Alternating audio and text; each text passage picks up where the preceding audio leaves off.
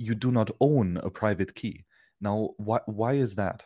Well, in the real world, a real key would be a physical object that you actually own because it's a piece of metal, let's say, that you own. Uh, but the, purpose of the key, the reason it's valuable to you is it allows you to, you know, unlock a door or a safe or something like that. Um, and in, in Bitcoin, we call it a key, uh, like as a metaphor or an analogy, because it similarly lets you use this network in a certain way.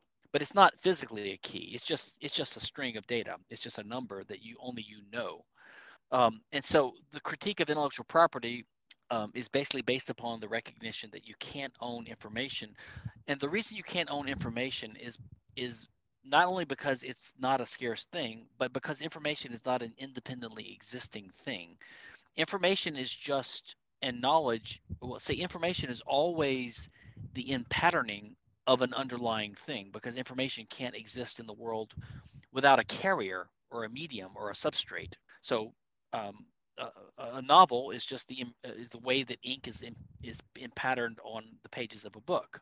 Let's say, um, if the book disappeared and the ink disappeared, the, the the the novel couldn't exist anywhere unless it's stored in a memory somewhere, someone's mind or somewhere. So the thing is that those underlying media or carriers are always physical things that have an owner, and so information is just the the feature of an owned thing. Is the it's sort of like if you have a red car the redness is is one aspect or characteristic of that car that you own but you don't own redness. You happen to own a car that happens to be red. And likewise if you own a piece of paper which has which is patterned in a certain way you own a book that has a certain configuration but you don't own its configuration separately. That's just a feature or characteristic of the thing. Or if you own a machine shaped which is just materials shaped in a certain way you own those resources those materials but you don't own the way in which they're shaped which would be the invention right as abstracted. So that's why you can't own knowledge or information. And if you did own it you really can't own it because force ownership is an enforceable right and force is a physical thing that's applied against physical things so ownership can only be applied against physical things. So when the law decrees ownership of an informational pattern, it's really not the information that you own. It's just a disguised way of transferring ownership to physical things, like in the examples I gave earlier about the printing press and the factory. That's why that's why really a patent is not an ownership of an invention. It's really an ownership of someone else's factory based upon the excuse of ownership of an invention it's sort of like the religion idea. People say we fight over religion, but that's really uh, just a shorthand explanation of of of a physical fight over physical things, and religion is the reason why we fight, like the motivation to fight. But you don't, you can't really fight over religion because religion is not a physical thing that people can own.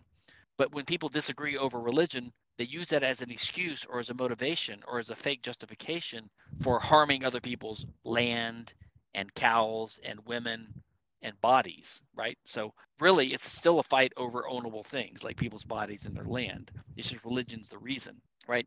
So likewise, the the the nominal legal classification that you own an idea is not really true. It's just it's, it's, it's, it's the excuse that the law gives to let you own someone else's factory or something like that.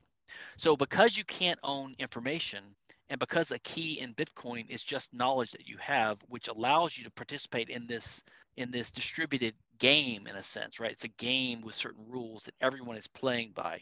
They're all participating in this network, which runs according to these distributed rules, right? Which are distributed in the sense that they're they're rules that are embodied in the code running on thousands of independently of independent servers, which are all compatible enough to, to network together.